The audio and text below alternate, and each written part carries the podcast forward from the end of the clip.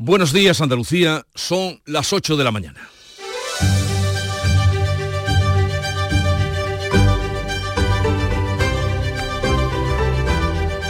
En Canal Sur Radio, La Mañana de Andalucía con Jesús Vigorra.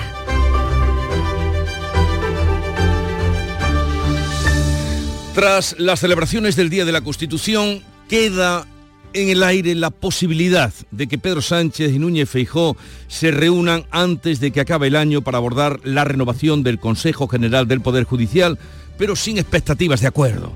Hablarán también de eliminar el término disminuido de la Constitución y del sistema de financiación autonómica. Feijóo acusa a Sánchez de estar atacando la Carta Magna. Los ministerios de Igualdad e Interior se van a reunir hoy para reforzar el sistema de protección a las víctimas de violencia de género. En Galicia, justamente en el día que va a tener lugar esa reunión, se está investigando como un nuevo caso la muerte de una mujer ucraniana de 62 años. Y el Gobierno convoca al Consejo de Política Fiscal y Financiera el próximo lunes, después de año y medio sin haberse reunido. Hacienda informará a las comunidades de los objetivos de estabilidad para los presupuestos de 2024. La guerra entre Israel y Hamas cumple hoy 2 meses. El secretario general de la ONU, Antonio Guterres, ha calificado la situación de Gaza de apocalíptica y ha exigido un alto el fuego permanente e inmediato, invocando al artículo 99 de la ONU, que hasta ahora no se había utilizado. El ejército israelí avanza hacia el sur de la franja, donde asegura tiene cercado ya al líder de Hamas. De estas y otras noticias, en un momento les ampliamos la información. Social Energy. La revolución solar ha llegado a Andalucía para ofrecerte la información del tiempo. Jueves 7 de diciembre, marcado por las nubes y lluvia moderada al final del día en la vertiente atlántica. Las temperaturas sin cambios o en ligero ascenso, con máximas que van a oscilar entre los 15 grados de Jaén y los 20 de Málaga. Los vientos van a ir de flojos a moderados en el litoral y en las zonas altas, con intervalos fuertes esta noche en el tercio oriental. Termina el año en verde con los Social Energy Green Days. Llévate 200 euros en tu batería virtual con Quiroluz. Con seguro todo riesgo incluido los 2 primeros años y grandes descuentos con hasta 25 años de garantía en todas nuestras instalaciones de primeras marcas. Pide tu cita al 955 44 11 11 o socialenergy.es. La revolución solar es Social Energy. Vamos a conocer ahora cuál es el estado de las carreteras en Andalucía. Conectamos con la DGT, nos atiende Alejandro Martín. Buenos días. Muy buenos días, ¿qué tal? En estos momentos van a encontrar leves dificultades y van a circular ya en la provincia de Sevilla, en la A49, a su paso por Huevas del Jarafe, en dirección Huelva capital. Afortunadamente, eso sí, en el resto de carreteras de toda la comunidad, situación tranquila y muy cómoda. Son las 8:03 de la mañana. Dicen que detrás de un gran bote del Eurojackpot hay un gran millonario. Esto, ¿y detrás de un gran millonario? Pues que va a haber un... Ahora Eurojackpot, el mega sorteo europeo de la ONCE, es más millonario que nunca. Porque cada martes y viernes, por solo 2 euros, hay botes de hasta 120 millones. Eurojackpot de la ONCE, millonario por los siglos de los siglos. A todos los que jugáis a la ONCE, bien jugado. Juega responsablemente y solo si eres mayor de edad. Logística Castillo. Más de 20 años viajando contigo los 365 días del año.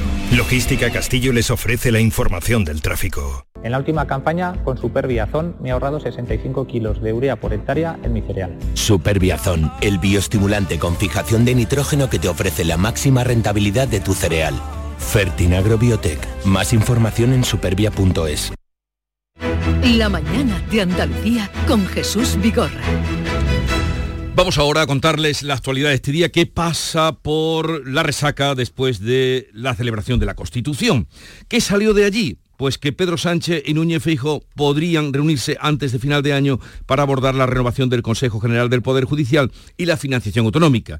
El líder del PP dice que acudirá a esa cita, pero acusa a la vez a Sánchez de liderar un movimiento contra la Constitución por sus pactos con los independentistas, informa Manuel Pérez Alcázar. Pedro Sánchez asegura que el PP se ha quedado ya sin excusas para renovar el Poder Judicial. Es el momento de cumplir con los hechos ese compromiso que tenemos con la Constitución y pasar, por tanto, de las proclamas a los hechos, acabar con las excusas. Feijóo está dispuesto a entrevistarse con Sánchez, pero insiste en acompasar la renovación del Poder Judicial de la reforma del sistema para que sean los vocales los que elijan a los jueces. El líder del PP se muestra escéptico y acusa a Sánchez de encabezar un ataque a la Constitución junto a sus socios independentistas. Nuestro proyecto es garantizar la independencia del Poder Judicial. El proyecto del Gobierno es controlar el Poder Judicial. Espero que el Gobierno vaya cambiando su postura. Pedro Sánchez se abre a quitar al Poder Judicial competencias sobre el nombramiento de jueces para facilitar su renovación si fracasa su cita con Feijóo. Una propuesta que defiende el propio presidente del órgano, Vicente Guilarte. Las fórmulas que había hasta ahora, pues yo creo que no han funcionado. Entonces yo lo que propicio son fórmulas alternativas. Si no me hacen caso, yo no puedo hacer más. Pedro Sánchez quiere abordar también con Feijóo la financiación autonómica y la reforma de la Constitución para eliminar el término disminuido. El punto de inicio es poco esperanzador. Sánchez y Feijóo ni se han saludado este miércoles en el acto del Día de la Constitución. O sea, las distancias fueron palpables, y es que la división política, ya fuera por el discurso de la presidenta, ya por la idea de reforma de la Constitución, marcó precisamente un día de fiesta. La presidenta del Congreso, Francina Armengol, ha dicho que la Carta Magna deja abierto el camino para que los ciudadanos decidan sobre el modelo territorial, lo que la oposición interpreta como una concesión al derecho de autodeterminación. Quiero recordar que el título octavo de nuestra Constitución alumbra la cuestión territorial, integra la diversidad que convive en nuestro país y deja abierto el camino para avanzar en el proceso de acercar a los ciudadanos la toma de decisiones. El portavoz socialista en el Senado y líder del PSOE andaluz, Juan Espadas, ha defendido los pactos con los independentistas, mientras que el presidente de la Junta, Juanma Moreno, los considera un ataque a la Constitución. Si él viene aquí a alabar y a defender la Constitución y, por otro lado, pacta con el señor Puigdemont, que quiere romper la Constitución, evidentemente estamos en un gran ejercicio de incoherencia, de cinismo político y de mentira. Junts, Esquerra, Bildu y el PNV, socios del Gobierno, no han asistido a los actos del Día de la Constitución. Junts ha calificado la Carta Magna como una jaula para los intereses de Cataluña. Vox tampoco ha asistido a los actos y se ha manifestado ante las sedes del PSOE. Y los focos estuvieron puestos indudablemente en los diputados de Podemos y de Sumar tras su ruptura.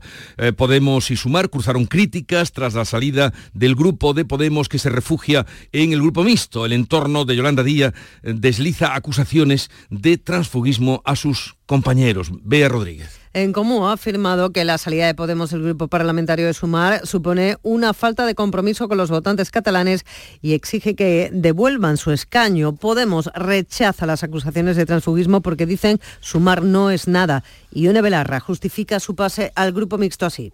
Podemos ha tomado una decisión difícil, pero es una decisión imprescindible para cumplir con el mandato que nos pide la gente que cree en Podemos. Por su parte, Yolanda Díaz advierte a Podemos sobre la tentación de votar en contra de las decisiones del Gobierno.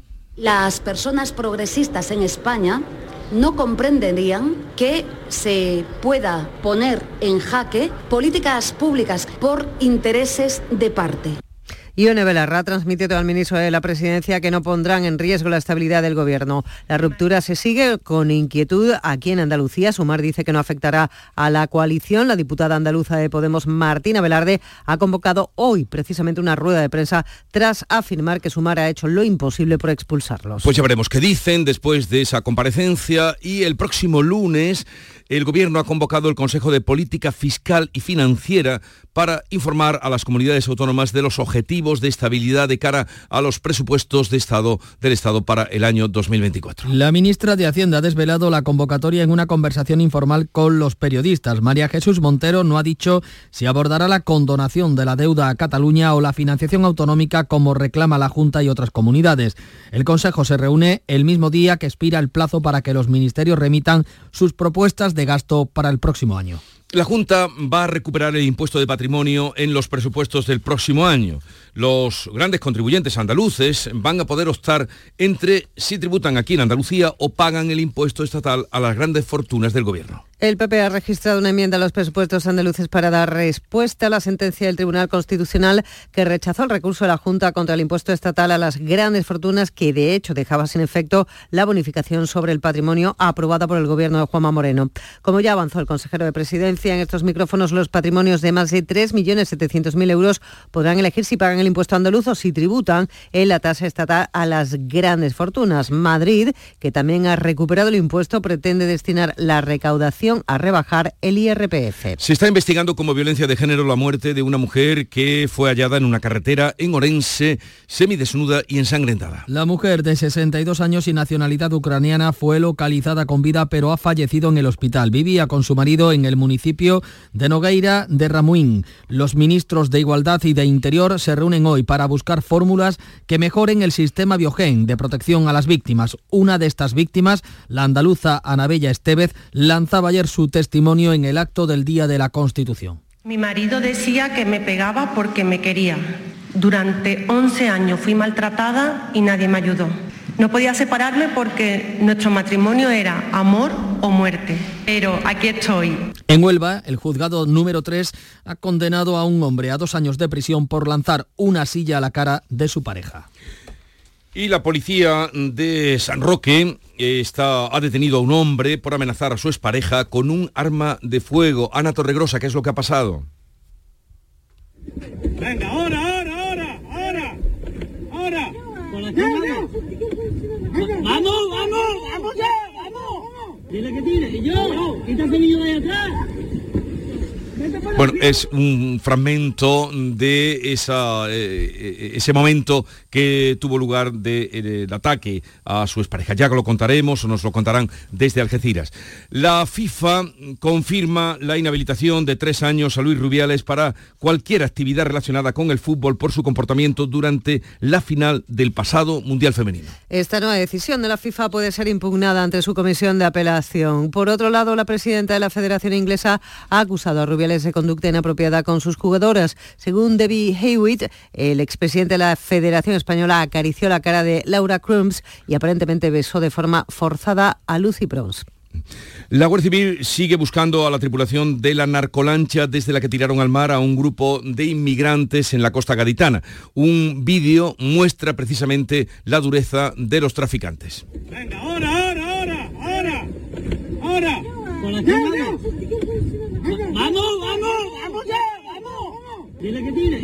Los agentes siguen buscando la narcolancha y la tripulación que obligó a saltar al agua a un grupo de inmigrantes. 4 de ellos murieron ahogados y 3 tuvieron que ser hospitalizados. Otro inmigrante ha muerto esta misma semana, en las mismas circunstancias, en la playa de los Caños de Meca, en Barbate, donde los agentes detuvieron a 4 personas como responsables. Y este jueves, hoy, se cumplen 2 meses de la masacre de Hamas, que asesinó a 1.200 israelíes, secuestró a otros 248 y desencadenó una guerra contra la que ahora clama el secretario de la ONU, Antonio Guterres, que ha apelado al artículo 99 para que haya un alto al fuego inmediato. Y el estado de la guerra, el ejército de Israel ha arrasado el norte de la franja y avanza imparable hacia el sur, acorralando a los gazatíes en 1/3 del territorio. Netanyahu asegura que sus tropas tienen sitiado al líder de las guerrillas de Hamas, Yahya Sinwar, que es así como se llama. Escuchamos a Netanyahu.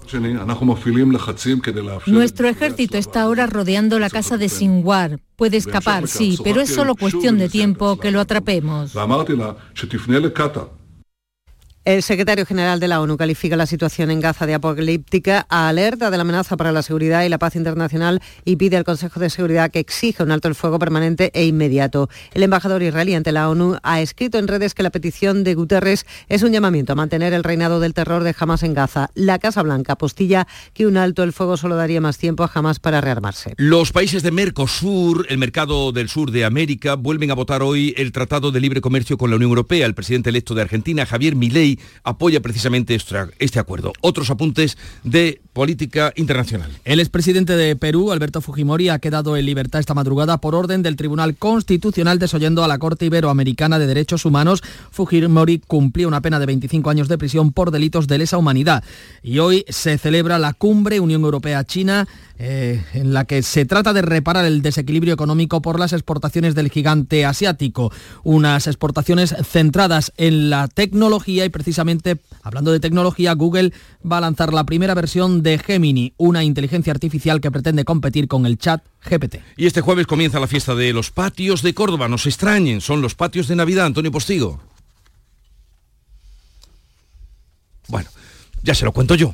Y es que diferentes patios de los que abren en el Mayo Cordobés abren estos días también para atender las muchas visitas que tienen de personas que vienen en Navidad, y así pueden hacerse una idea de lo que son los patios cuando florecen luego en el mes de mayo. Un apunte más, el actor malagueño Antonio de la Torre recibirá el premio de honor del cine andaluz. La Asociación de Escritores Cinematográficos de Andalucía, ASECAN, ha premiado también a nuestro compañero Manuel Bellido, un merecidísimo premio por lo que trabaja, por lo bien que lo hace y por su pasión por el cine. Felicidades. Existe un lugar donde cada paso es una obra de arte, donde la tradición forma parte del futuro, donde el tiempo se detiene para disfrutar cada segundo. Hay un lugar en el mapa que es magia para los sentidos, en donde cada paso se convierte en una experiencia. ¿Y si nos regalamos Úbeda y Baeza? Dos ciudades, un destino. SuperviaZón ha mejorado el rendimiento de mi cebada aplicando mucho menos abono nitrogenado. SuperviaZón, el bioestimulante con fijación de nitrógeno que te ofrece la máxima rentabilidad de tu cereal. Fertinagrobiotech. Más información en supervia.es. La violencia de género digital comienza por controlarte. Oprime tu libertad y te obliga a hacer lo que no quieres. Empieza con un mensaje, termina con una vida. Detéctalo a la primera. Denúncialo. No estás sola. 900-200-999. Pacto de Estado contra la Violencia de Género. Gobierno de España. Junta de Andalucía. Vamos a ponerles al tanto de lo más llamativo de este día, comenzando por la tensión de la jornada que nos trae nuestro querido compañero Fran López de Paz. ¿Estás mejorcito de lo tuyo? Bueno, ahí andamos, ¿eh? Ah, no te digo mejor. Un poquito mejor, sí. Dale. El día tiene una tensión siempre superior a la que ayer demostró María Berasarte, la cantante que abrió los actos de la Constitución. Claro, porque no llevaron a un coro rociero o a unas buenas muñeiras para que cantaran allí. Porque aquí estaba el truco. La Berasarte tenía que anestesiar a los presentes con esa interpretación tan mala que hizo de la canción de Serrat, aquellas pequeñas cosas, para que no nos enteráramos de lo que quería decir Francina Armengol. La primera vez que un dirigente socialista abre la puerta a que se pueda votar en torno al título octavo de la Constitución. Es un mensaje que estaba totalmente dirigido hacia el mundo del independentismo, es decir, celebramos el Día de la Constitución, que rechazan los independentistas, abriendo las puertas. Y otro detalle del día. ¿Qué hacía Juan Espadas, el portavoz del PSOE en el Senado, entre la crème de la crème? Es decir, están proyectando a Juan Espadas como uno de los líderes territoriales que puede ocupar un sitio en la escena nacional. Continuará. Se postulaba para ministro. Bueno, pero se quedó sin ministerio. Europarlamentario, lo que sea. Vamos ahora con la noticia más llamativa de ámbito nacional. Jorge González, ¿qué has encontrado? Pues bueno, hablamos de inteligencia artificial. Hay una carrera por desarrollar la inteligencia artificial, esos motores de inteligencia artificial, y Google, la compañía de la que todos tenemos en nuestras manos cuando te llevamos el teléfono muchas aplicaciones, ha dado, digamos, un golpe en la mesa. Ha presentado Gemini, que es su motor de inteligencia artificial, que promete superar al que hasta ahora mismo era el número uno y el que conoce todo el mundo, el ChatGPT de la empresa OpenAI. Para que tengamos una idea, ha superado a las personas, a un ser humano, en 57 asignaturas, como matemáticas, física o historia. Hay una versión pro, que digamos es la que van a utilizar las empresas, y han hecho pruebas y ha sido capaz de superar en estas 57 asignaturas a las respuestas de un ser humano, alcanzando una puntuación del 90%. En esta carrera, que no nos olvidemos, está OpenAI, que es la del ChatGPT, está Google y también está Microsoft. Queda mucho que hablar de esto. La noticia internacional que más te ha impactado, Bea Rodríguez. Algo que también da mucho que hablar en Perú. Alberto Fujimori, que ha abandonado hace unas horas el penal de Barbadillo a los 85 años y en medio de una gran controversia nacional e internacional, justo cuando se cumple un año del fracasado golpe de Estado de Pedro Castillo. Estaba en prisión por delitos de lesa humanidad, por matanzas y secuestros tras el golpe de Estado de 1992 junto con las Fuerzas Armadas. En la República de Lima, Alberto Fujimori sale en libertad sin cumplir condena tras la polémica decisión del Tribunal Constitucional. La clave económica del día, Paco Ramón. La leemos en El Economista, que Arabia Saudí sopesa inundar el mercado de petróleo y hundir el precio del barril si los recortes de la OPE siguen fracasando. La falta de compromiso con esos recortes está cansando a Riad, que ve el precio del barril de crudo por debajo de los $80, y hay quien lo ve ya en los 50. Llegamos así a las 8:20 de la mañana. Es ahora el tiempo para la información local. Atentos.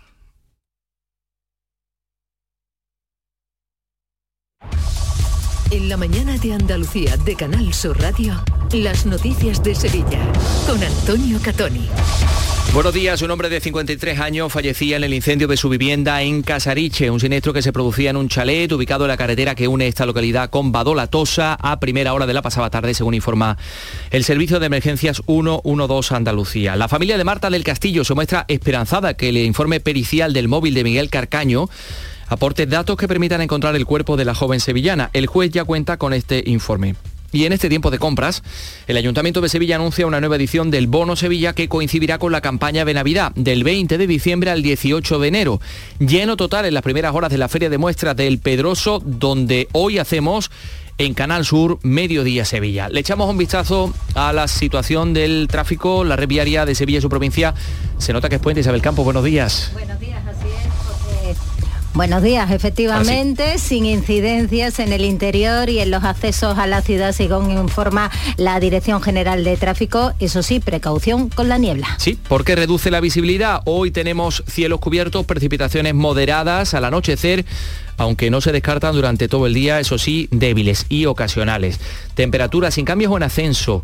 17 se van a alcanzar en Écija y Morón, 19 en Lebrija, en Sevilla 20, donde ahora tenemos 13. Enseguida desarrollamos estos y otros asuntos, realiza Juanjo González. Hay mucha Navidad en la provincia de Córdoba. ¿Sabes por qué? Por nuestra rica gastronomía, por nuestras luces navideñas, porque tenemos un Belén gigante de chocolate, porque aún puedes escuchar villancicos en pueblos espectaculares, pero sobre todo porque tenemos gente fantástica que hará que tu Navidad sea especial. ¡Saboréala! Diputación de Córdoba. Un hombre de 53 años ha fallecido en el incendio de su vivienda, un chalet situado en una carretera en el término municipal de Casariche. Ha sido un testigo el que ha avisado al 112 de que salía humo de las ventanas de un chalet y que podía haber una persona atrapada dentro. Era poco antes de las 3 de la pasada tarde. Los servicios sanitarios y policiales desplazados al lugar han confirmado la muerte por quemaduras sin que hayan trascendido más datos sobre las causas del fuego. Por otra parte, les contamos, la Guardia Civil de Mairena del Aljarafe ha detenido a un hombre de 34 años, presunto autor de robos en medio centenar de garajes de esta localidad, pero también en colegios y gasolineras. Actuaba hasta 65 hurtos, se le atribuyen y tiene denuncias por robo de hasta 42 bicicletas. Por otra parte, caso Marta del Castillo, el juez ya tiene en su poder el informe pericial con nuevos posicionamientos del móvil de Miguel Carcaño, asesino confeso de la joven sevillana, según publicaba el padre de Marta en las redes sociales. La novedad llega 2 años y 8 meses después de que el juez autorizara a una empresa especializada a el móvil de Carcaño. El abuelo de Marta del Castillo tiene esperanzas en que este nuevo informe pueda determinar al responsable del crimen de su nieta. Bueno, nosotros esperamos que el informe nos dé aproximadamente el lugar, eso nos dijeron en principio, el lugar donde se puede encontrar el cuerpo de Marta. Estamos prácticamente como al principio, con la esperanza siempre de que se resuelva el caso por una vez. Lo único que queremos es que nos indiquen el sitio donde se encuentre y ya terminamos este episodio. 8:23. ¿Has pensado en instalar placas solares en tu vivienda o negocio? Con Sol Renovables, enchúfate al sol. www.solrenovables.com o 955 35 53 49. Sevilla llena de turistas por el puente, buena ocupación en hoteles y apartamentos turísticos. A este respecto, el Ayuntamiento valora la sentencia del Tribunal Superior de Justicia de Andalucía, que reconoce el impacto negativo que tienen estos pisos turísticos en las ciudades, que avala un cambio en el PGO para limitar el fenómeno. Pero el delegado de Urbanismo, Juan de la Rosa, insiste en que es necesario el decreto de la Junta de Andalucía para poder hacerlo. Esta sentencia es un paso más, pero no posibilita que podamos controlar las viviendas con fines turísticos. Me gustaría recordar que desde el Ayuntamiento no se califica ni se habilita su actividad para que una vivienda funcione como vivienda de fin turístico. La gerencia lo que hace es dar licencia de ocupación y de obra. Y nuevo anuncio de una campaña del Bono Sevilla, Isabel. El Ayuntamiento lanza una nueva campaña de este bono del 20 de diciembre al 18 de enero. Durante estas Navidades, sevillanos y comercios que lo deseen podrán adherirse a esta edición de Bono Sevilla, que prevé repartir 55.550 bonos. Tengan en cuenta los comercios que se tienen que adherir entre el 9 y los días 9 y 19 de este mes. Hablando de compra, lleno en las primeras horas de la Feria de Muestras de Productos Típicos y Artesanales de la Sierra Morena, en El Pedroso. La estrella es la gastronomía, pero también hay exhibiciones de aves rapaces, de una unidad canina, visitas guiadas para conocer el patrimonio.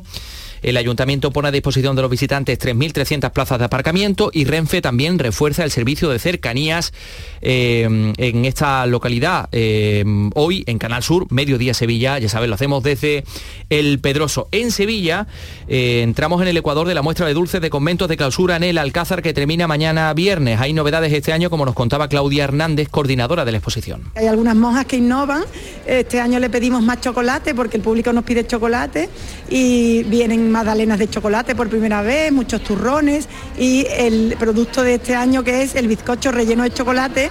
Así que ya saben, en el Real Alcázar mañana termina 8:25. ¿Juega tu equipo? No dejes que el tráfico te meta ni un gol. Que la gran parada del partido de hoy sea la de Tusam. Deja el coche en el banquillo y ve el partido con Tusam. Tusam, el mejor refuerzo de la temporada para tu equipo. Tusam, Ayuntamiento de Sevilla. El monumento a la Virgen del Rocío en el Vado del Quema, en el término de Alcázar, ha sido objeto de un acto vandálico. Le han arrojado una lata de pintura azul y han dañado la imagen. No es la primera vez que este monumento es víctima de actos de este tipo, como nos ha contado la presidenta de la Hermandad del Rocío de Alcázar, que es la propietaria del monumento, Basilisa Fuentes. De poner y de tirarle para partir la corona de la Virgen, eso sí la han hecho. Y después los difuntos, que lo tiran por alrededor de la Virgen como si eso fuera, yo no sé, no entiendo, las personas tampoco. Nos tenemos que plantear, ya cuando nos reunamos con el ayuntamiento, pues ya veremos a ver lo que hacemos ahí. La sevillana Anabella Esteve, la creadora de la Fundación Anabella, que ayuda a mujeres maltratadas, se convertía en una de las protagonistas del acto oficial de conmemoración de los 45 años de la Constitución Española, el acto que se desarrollaba este miércoles en el Congreso de los Diputados. Anabella ha recordado cómo fue capaz de salir adelante de su calvario y ha animado a las personas de los diferentes entornos a denunciar, porque dice que las víctimas invisibles no pueden romper el silencio. Mi marido decía que me pegaba porque me quería. ¿Ya tienes algo más? Durante 11 años fui maltratada y nadie me ayudó. No podía separarme porque nuestro matrimonio era amor o muerte. Pero aquí estoy, viva. No soy una víctima, soy una superviviente.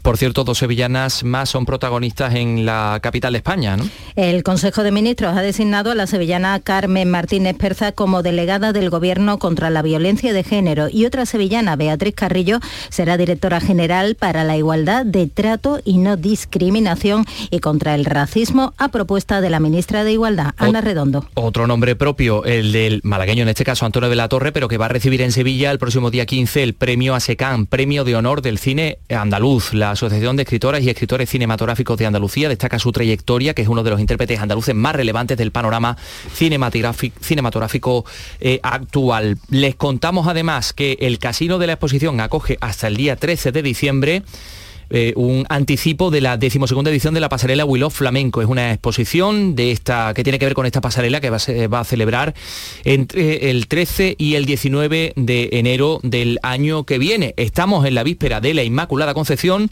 con la ronda de los Tunos ante el monumento de la Plaza del Triunfo, que comenzará a las 11 de esta noche. La Tuna de Peritos, por cierto, se adelanta a esta tarde, hará lo propio a la 1:30 de la tarde en el mismo lugar, en la Plaza del Triunfo de la capital. Por cierto, les contamos que la lluvia no impedía la pasada tarde la salida procesional de la pura y limpia Concepción del Postigo por las calles del Arenal. Ha sido el primer cortejo en entrar en la restaurada parroquia del Sagrario. Esta noche los tunos, Nacho Bento, que tiene planta de tuno, está aquí con la información deportiva. Nacho, ¿qué tal? Muy buenos días. ¿Qué tal? Muy buenos días, Antonio.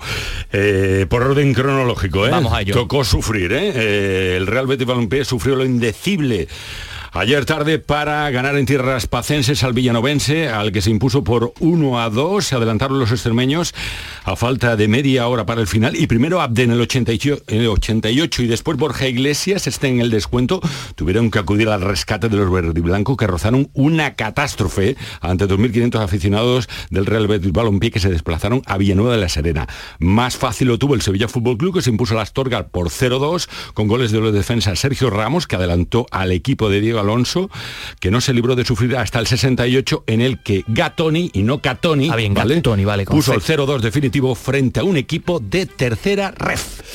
Gracias, Nacho Bento. Bueno, hoy cierra el ciclo Jueves Flamencos Aurora Vargas, y La Rosa ha programado un segundo día de conciertos para el 4 de enero, concierto de Año Nuevo.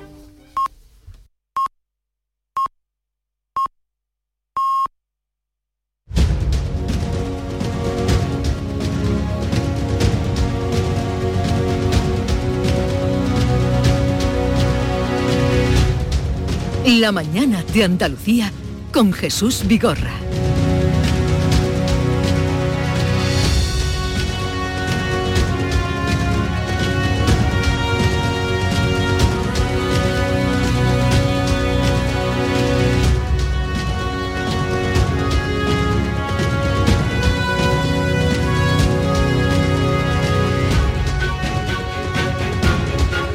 ...8:30 de la mañana en la sintonía de Canal Sur Radio. Vamos ahora al tiempo de tertulia. Hoy lo hacemos con Ana Cabanillas, con Kiko Chirino y con Iván Vélez.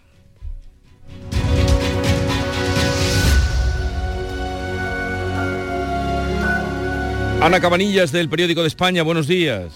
Buenos días, Jesús. ¿Qué tal estás? Muy bien, aquí pasando el puente en Madrid. Que debe estar llenísimo, ¿no? Madrid, pues sí, me refiero. Sí, Madrid está llenísimo siempre que ya tenemos alumbrado navideño por aquí. A partir de las 6 de la tarde, que se encienden las luces, ya cierran el centro, ya no se puede acceder por metro, cierran algunas estaciones, ni al tráfico, ni nada, porque efectivamente es todo un elemento turístico, ¿no? Lo de ir al centro a verse encender las luces, y esto ya solo ha empezado, porque de aquí a Navidad irá más. Sí, hablaban ayer de que temor a colapso, en fin, Madrid, capital, rompeolas de todas las Españas, y en este puente más que nunca. ¿Estuviste ayer por el Congreso? Pues mira, no estuve, pero bueno, tenemos materia.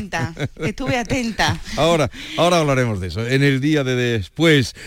También está con nosotros Iván Vélez, director de la Fundación de NAES, historiador. Buenos días, Iván. Muy buenos días, ¿qué tal? ¿Cómo estáis? ¿Dónde andas hoy? ¿Barcelona, Cuenca, Madrid? Hoy ando en Barcelona, pero ayer a estas horas andaba en Tarragona. Vamos moviéndonos por todos los sitios. Vale. Precisamente con un acto de la Fundación de NAES. O sea, vale. Bienvenido. Y Kiko Chirino, subdirector del Ideal de Granada, en Granada, le supongo. Kiko, buenos días. Supones bien. He llegado abriéndome paso entre la niebla en esta mañana al estudio. Oye, Kiko, seguro que a Iván y a Ana y a todos los oyentes les interesará saber ¿qué es el buey pajuno? Oh, el buey pajuno.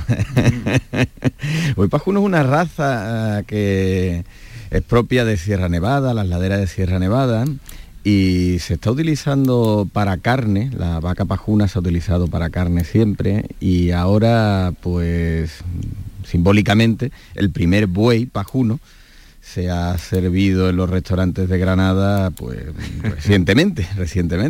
Es una carne con un sabor muy particular, que invito a que probéis, y que además tiene también un precio, pues, muy adaptado, con respecto a otra carne de buey, ¿no?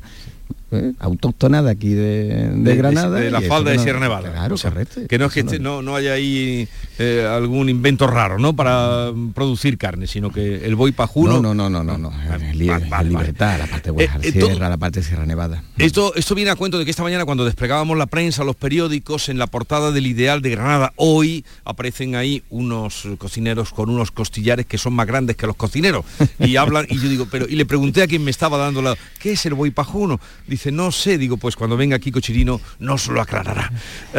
Y vamos ahora con otras cosas pajunas de la actualidad. Buenos días. En el sorteo del cupón diario celebrado ayer, el número premiado ha sido 74.380, 74380. Serie 4343. Hoy, como cada día, hay un vendedor muy cerca de ti repartiendo ilusión. Disfruta del día. Y ya sabes, a todos los que jugáis a la ONCE, bien jugado.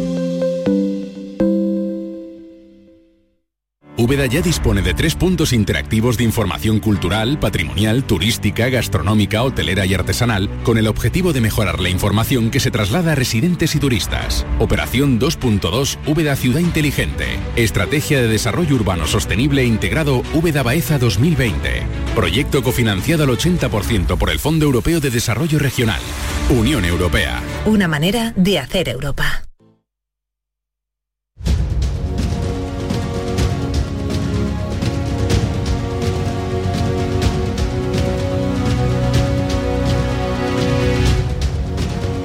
Después de la celebración del Día de la Constitución, queda en el aire la posibilidad de que Pedro Sánchez y Núñez Feijóo hablen antes de fin de año, cuando ayer ni se saludaron.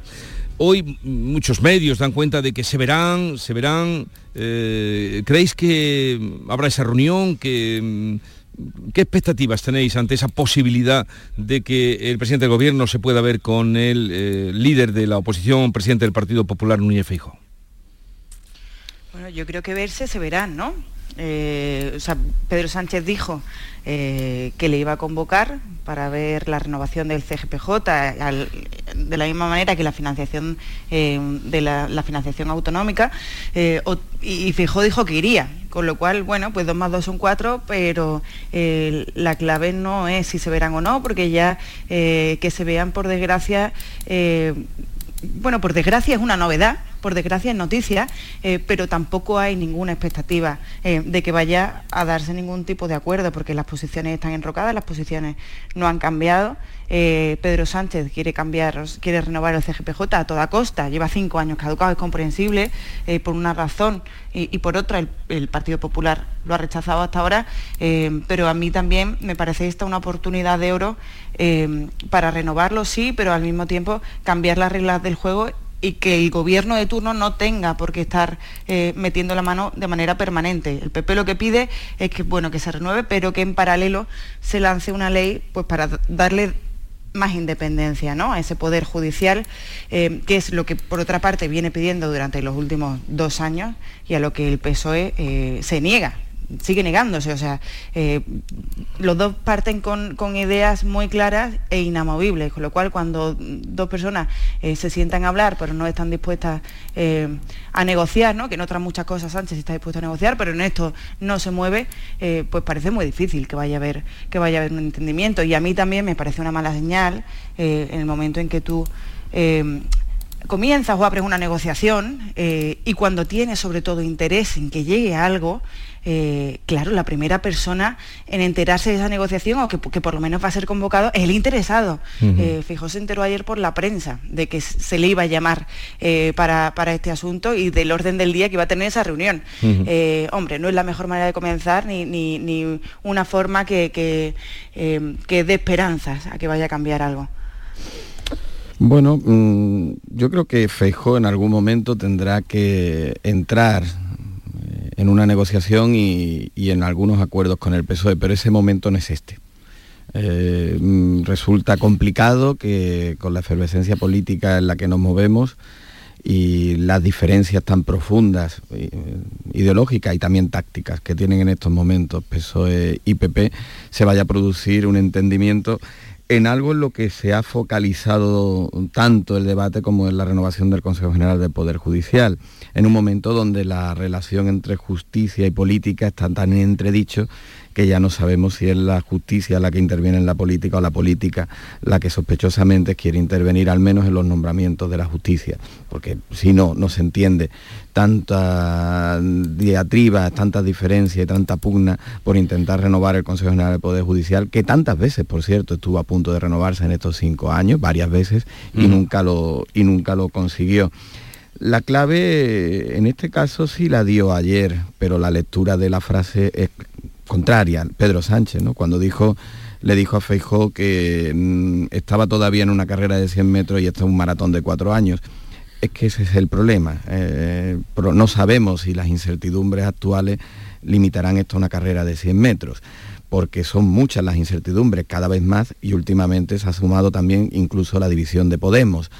En una legislatura que está permanentemente en entredicho y que todavía no ha echado a andar, porque ni siquiera ha llegado, que llegará en días esa proposición de ley, la de amnistía, que será la que marque el arranque y la supervivencia de esta investidura, Feijóo, en una investidura interina que supone de tránsito, no va a llegar en estos momentos a acuerdos determinantes con el Partido Socialista, porque Feijóo fía todo su supervivencia política que esta legislatura sea una legislatura corta, por lo tanto no va a ser nada porque esta legislatura sea una legislatura larga. Uh-huh. Uh-huh.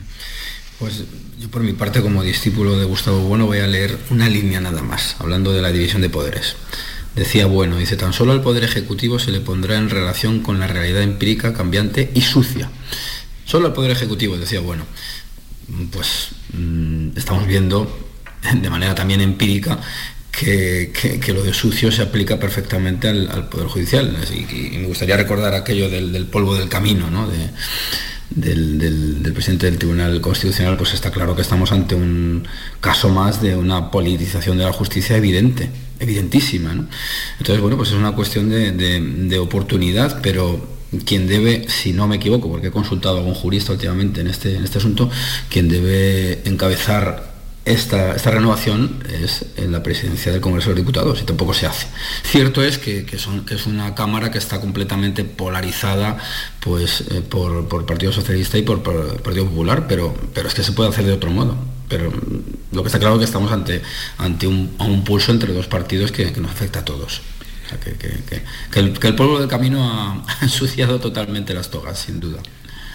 Lo ensucia, pero bueno, que lo lleva ensuciando. Quiero decir que esto no es nuevo. Sí. Que ahora es el PSOE quien quiere hacerse con el control de ese órgano, pero que el PP también ha estado muchos años sin renovar el CGPJ y teniendo, digamos, la mayoría conservadora. O sea que quiero decir que aquí todos se han beneficiado de una manera u otra de todas las competencias que tiene ese máximo órgano del Poder Judicial. Y a mí lo que me parece es que es una visión muy cortoplacista, me parece a mí, ¿no?, la del Partido Socialista ahora, la de querer hacerse con ese control cuando yo creo que en el largo plazo y más allá de esta legislatura, incluso estos 4 años, que yo sí creo que esto va a ser una maratón de 4 años y no una carrera de 100 metros, como decía ayer Pedro Sánchez, ¿no?, porque Sánchez no va a convocar unas elecciones hasta que se nos haya olvidado todo este trance de la amnistía y en fin, y sabemos que Sánchez capacidad de supervivencia tiene, pero a lo que iba, digo, más allá de esto, de esta urgencia, ¿no?, de cambiar el CGPJ, de renovarlo, yo creo que garantizar más independencia judicial a los órganos de poder de la justicia, quiero decir, es algo que ha pedido Europa y es algo que va más allá de los partidos. O sea que el PP, en caso de llegar al gobierno, también tendría que someterse a esas nuevas reglas, tampoco podría controlar el órgano de los jueces, y es que a mí me parecería una buena noticia, me parecería que sería hacer de la necesidad virtud después de 5 años de bloqueo, y que yo creo que el PP ha tenido muchísima responsabilidad en esto, porque bajo una excusa o bajo otra, porque la última vez que hubo estaba el acuerdo sobre la mesa, estaba hecho, y el PP lo rompió por aquella reforma, lo recordaréis, de la malversación y la sedición. Y los indultos. Sí, claro. Y los indultos, efectivamente. pues también fue una mala noticia porque era el único viso de acuerdo entre los dos grandes partidos. Pero es que si hubiera un gran acuerdo para reforzar la independencia judicial, yo creo que sería valorada positivamente por todos los españoles, más allá de quién la proponga, más allá de, o de incluso cómo sea, porque las reformas todas son imperfectas y seguramente se podrán mejorar, pero dar pasos en ese sentido me parece una oportunidad que debería aprovecharse y que yo creo pues que no se va a aprovechar en este caso. Lo que pasa es que es verdad que esa vez que tú mencionas estuvo muy, muy cerca, ¿no? Y fue una triquiñuela del Partido Socialista utilizar unas enmiendas para hacer una renovación de tanto calado, ¿no? Pero sobre las tentaciones, al final lo que queda en evidencia en estos 5 años son que la sospecha sobre las tentaciones que tienen los políticos para controlar el Poder Judicial, por algo será, existen. Vamos a retrotraernos al año 2018, claro, porque aquí nadie se puede ir de rositas. La primera renovación del Consejo General del Poder Judicial se aborta en 2018 por un mensaje de WhatsApp o de SMS, no sé lo que estaba en aquel momento, de un diputado del Partido Popular, donde se jacta de que una renovación que ya estaba hecha. Yo recuerdo que el día anterior hablé con uno de los que iban a nombrar y concertamos la entrevista para el día siguiente. Se jacta de que aquella renovación les iba a permitir controlar algunos nombramientos, y ahí fue Marchena, el juez Marchena, el que renunció, que es el que estaba propuesto, el que renunció a prestarse a esa componenda, ¿no? Este asunto del Consejo General del Poder Judicial al Partido Popular, después podemos también debatir sobre las tentaciones o las motivaciones que pueda tener el PSOE o por qué convierte esto en el foco del debate, pero al Partido Popular no le deja bien estos 5 años y todo lo que ha sucedido en estos 5 años sobre el Consejo General del Poder Judicial. Es verdad que es por lo que urge esta renovación, por las 85 vacantes que existen sin cubrir. Uh-huh. También tendríamos que recordar que esas 85 vacantes están sin cubrir porque hubo una modificación del PSOE, impulsada por el PSOE, que impidió al Consejo General del Poder Judicial en funciones hacer nombramientos. Así que eso no es gratuito ni es azaroso que haya ahora mismo 85 vacantes sin cubrir. El PP debe de contribuir a esa renovación. Lo que pasa es que en el momento actual es muy comprometido prestarse para el PP a esa renovación, cuando el Partido Socialista pues también está con una concepción de la relación justicia-política en estos momentos tan controvertida, ¿no? Y ahí, en ese orden de renovación, sí pienso que el orden tiene que ser el que ha dicho Europa, o el que en otro momento, el que siempre ha imperado, el que también el Partido Popular podría haber cambiado en su momento y no lo hizo. Primero hay que renovar el Consejo General del Poder Judicial y después, si existe la mayoría necesaria y suficiente en la Cámara, pues renovar la forma o cambiar la forma en la que se eligen. Sin embargo, no obstante, yo creo que por mucho que cambiemos la forma de elegir a los magistrados, a los miembros del Consejo General del Poder Judicial, no desaparecerá mientras que los políticos no cambien y no se renueven las tentaciones y las sospechas que por parte de algunos círculos políticos hay de intervenir en el Poder Judicial y en las decisiones de la justicia. Sospechas y tentaciones que han quedado manifiestos en estos 5 años. Algo más sobre este asunto, Iván, porque veo que estáis los tres de alguna manera en la desesperanza en la que está también Guilarte, que dijo ayer que no tenía esperanzas de que esto vaya. Bueno, yo dos apuntes muy sencillitos. Me sorprende que Pedro Sánchez enfatice tanto el incumplimiento, ayer lo decía, de la Constitución cuando él ha decretado unos estados de alarma inconstitucionales. Es que es sorprendente la no vigencia del principio de no contradicción por parte de algunos políticos, ¿no? Y luego, por otra parte, pues un topicazo, vamos.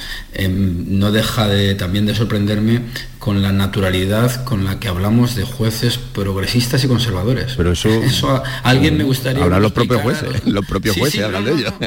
Lo sé, pero que la justicia se representa por una señora con los ojos tapados y una balanza. Pues aquí no lleva ningún tipo de pañuelo en los ojos. Son progresistas o conservadores. Es verdaderamente asombroso. Pero vamos, que es un baño de realidad. Tampoco yo me voy a sorprender por ello. Simplemente lo hago notar porque no deja de ser curioso, ¿no? Vale. Concluyendo, resumiendo, para que los oyentes vean por dónde van, o sea, habrá esa reunión, es posible que haya esa reunión entre Feijóo y Sánchez, pero sobre el tema del Consejo General del Poder Judicial, aquí mis compañeros, mis colegas, tanto igual que el presidente del propio Consejo, no tienen esperanza de que vaya a haber nada y que cambie nada. La chate toda esperanza, ¿no? Y sobre lo que ha dicho Guterres, que Antonio Guterres, el secretario general de la ONU, que muy enérgicamente ayer, en víspera de cumplirse los 2 meses de la guerra de Oriente Próximo, Israel, Gaza, ha apelado al artículo 99, que es una herramienta excepcional para provocar un alto el fuego, que de momento no se sabe nada, un alto el fuego humanitario en Gaza, porque dice que de seguir así la situación puede ser apocalíptica. ¿Lo conseguirá? Yo no quiero estar hoy pesimista en exceso, pero yo creo que la situación tampoco invita a la esperanza, para empezar, porque Guterres ya ha sido una figura muy señalada por Israel, quiero decir, ya digamos que no ha logrado conservar algo tan importante como es... no sé si ese sentido de diplomacia o esa capacidad de elevarte por encima del conflicto en el que por otra parte intenta, digamos, de alguna manera mediar, ¿no? Israel ha acusado a Guterres, bueno, de alinearse casi con Hamas, ha acusado a Guterres de no denunciar las agresiones sexuales que se produjeron en ese atentado del 7 de octubre, y a mí me parece que en realidad sería una gran noticia que la ONU consiguiera un alto al fuego en Gaza, pero yo, dada la situación y dado que la ONU pues no ha conseguido mantenerse al margen de esa politización, ¿no?, que también está habiendo por parte de Israel de todo, no ha conseguido, o sea, se ha convertido en un actor político más dentro del conflicto. Yo dudo que se ha escuchado por parte de Israel, a menos que la Unión Europea dé pasos, y yo no creo que en estos momentos la Unión Europea tampoco vaya a dar pasos. Leía que la última vez que se activó este artículo y que efectivamente hubo una intervención de la ONU fue en 1960, o sea, hace más de 60 años en el Congo, para defender al gobierno congoleño. Entonces, a mí me parece que, por desgracia, esto nos queda mucho más cerca a Occidente, como para poder intervenir, digamos, tan fácilmente sin que tenga consecuencias, ¿no? No lo sé, yo, evidentemente esto es muy complejo, pero yo a priori no me parece que haya mimbres como para que eso se produzca, ojalá que sí.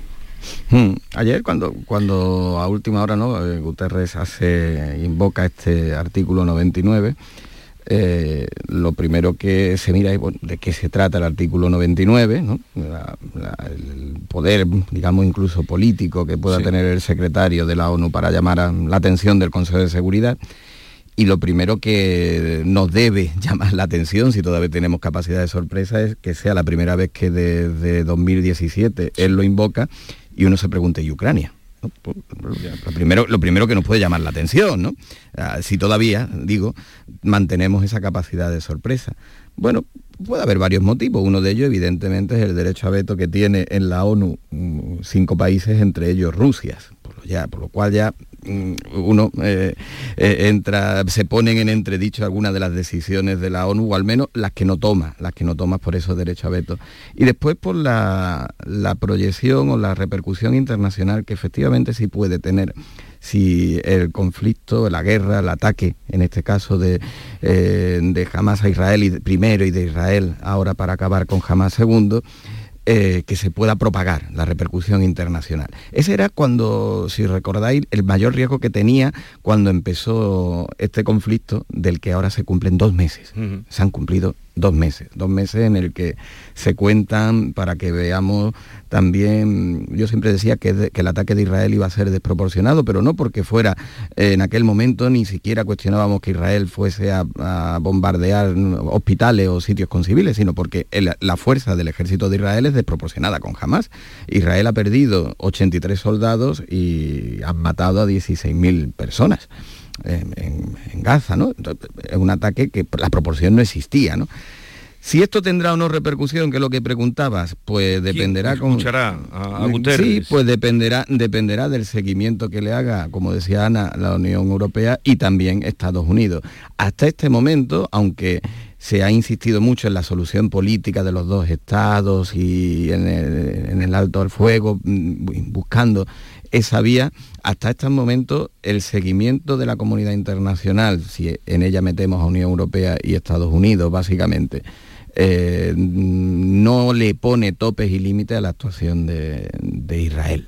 Israel sigue con su primer objetivo, que es devolver un ataque terrorista, y en esa réplica al ataque terrorista, pues 2 meses después tenemos más dudas, no de lo legítimo que es la defensa, sino de la proporción que está teniendo en esa respuesta.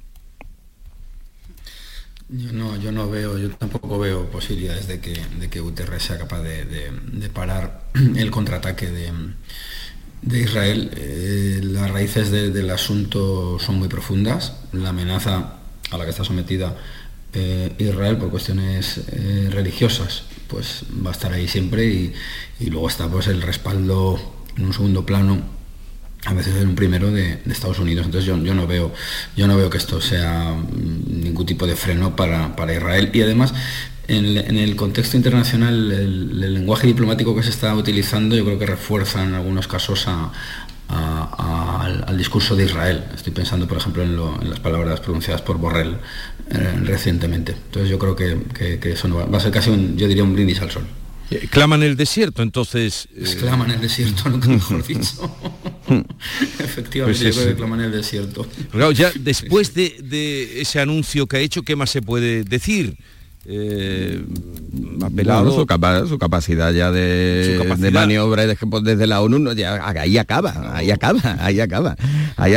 Pero Jesús, que a ti te gusta mucho también recordarlos, llevamos 2 meses, se cumplen 2 meses ahora de la guerra y del conflicto, ¿no?, en Israel, y vamos camino muy cerca de los 2 años en Ucrania, y ahí está, y cada vez también sin solución, o con una solución más complicada y más imposible, y con más dudas, Kiko, más dudas, y yo diría que con unos visos de que Rusia acabe imponiéndose. Sí. En las últimas noticias...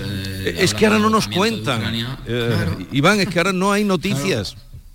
Sí, yo cuando... Tal de hace un año, Zelensky era el personaje del año del año en Times, ¿no? Hoy es Taylor Swift, que también se lo merece, pero ¿quién se acuerda de Zelensky? El año pasado era el personaje del año internacional, y hoy es Taylor Swift. Totalmente, es Taylor. No, pues yo creo que este conflicto entre Israel y Hamas, pues ha desplazado el foco, pero no solamente el foco mediático, no solamente porque Swift releve a Zelensky, sino porque los recursos son limitados, y evidentemente los países tienen unas estrategias que priorizan sobre otras, y desde luego la guerra de Ucrania ha quedado en un segundo plano. No hay más que recordar, porque tenemos la memoria muy, muy frágil.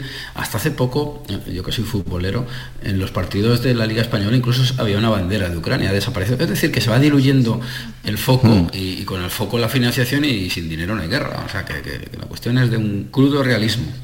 Y que no se nos olvide también que hay un factor común, quiero decir, que es Irán, que es aliado de Rusia, que es quien ha dado soporte logístico a Hamas, claro, y quien ha también favorecido organizativamente los atentados del 7 de octubre. Bueno, yo mi tesis es que esto es divide y vencerás. Efectivamente, se ha dividido la atención mediática, se ha dividido, ¿no?, esa donación de recursos a Ucrania, y se nos está olvidando efectivamente esa guerra, y Rusia en el silencio mundial, pues Rusia va ganando posiciones. Yo creo que más allá del pesimismo, que yo creo que todos compartimos, es que aquí la ONU y Antonio Guterres tienen poco que decir, y la clave yo creo que la ha dado Kiko, es a ver qué dice Estados Unidos. Porque Estados Unidos sí ha dicho en algún momento que hacen falta alto al fuego humanitario, ¿no? Yo creo que si Estados Unidos habla, es el actor que tiene más papeletas para que Israel le escuche. Estados Unidos y la Unión Europea, porque son países amigos a los que Israel deberá atender de alguna manera. Israel sí que es muy sensible a la opinión pública y es muy importante para este Estado no perder sus alianzas internacionales, con lo cual tenemos nosotros más que decir como Unión Europea y Estados Unidos como principal aliado, más que Antonio Guterres, que yo, con todo mi respeto, es que creo que pinta poco. No, aquí este conflicto sí lo puede parar Estados Unidos. El de Ucrania no, pero este sí lo puede parar Estados Unidos. Y Estados Unidos en estos momentos tiene que repartir sus fondos, y ahí la oposición está presionando bastante al presidente Biden, entre Ucrania, que ahora parece que es las últimas de sus prioridades, Israel y no olvidemos Taiwán. Uh-huh. Esos tres focos es en los que Estados Unidos en estos momentos tiene que repartir sus fondos. Y si el grifo de Estados Unidos se cierra, económico, pero sobre todo si el apoyo político de Estados Unidos se aparta y desaparece, en el caso del conflicto en Oriente Medio, cambiaría en pocas horas. Uh-huh. Anda que estamos hoy buenos, pues eso por hacernos trabajar un puente. No, claro. Pero es verdad, vemos cosas tremendas y la guerra de Ucrania lleva ya más de 2 años, va para dos años en febrero. Sí. Y estamos estamos y no estamos juntos. Si estuviéramos juntos, no sé el nivel de pesadumbre donde llegaría, ¿no? Sí. Qué poco podemos hacer los ciudadanos, incluso estamentos, instituciones que representan a los ciudadanos. En fin, vamos a llegar a las 9 de la mañana en un momento y vamos a seguir en conversación sobre los asuntos del día con Ana Cabanillas, Kiko Chirino e Iván Vélez. Y luego, a partir de las 9, vamos a saludar a Unai Sordo, secretario general de Comisiones Obreras. Con él queremos revisar, pues, qué hay del salario mínimo, de la reducción de la jornada laboral, de la reforma de los subsidios. Hablaremos un poco de esos asuntos laborales con él. Llegamos a las 9.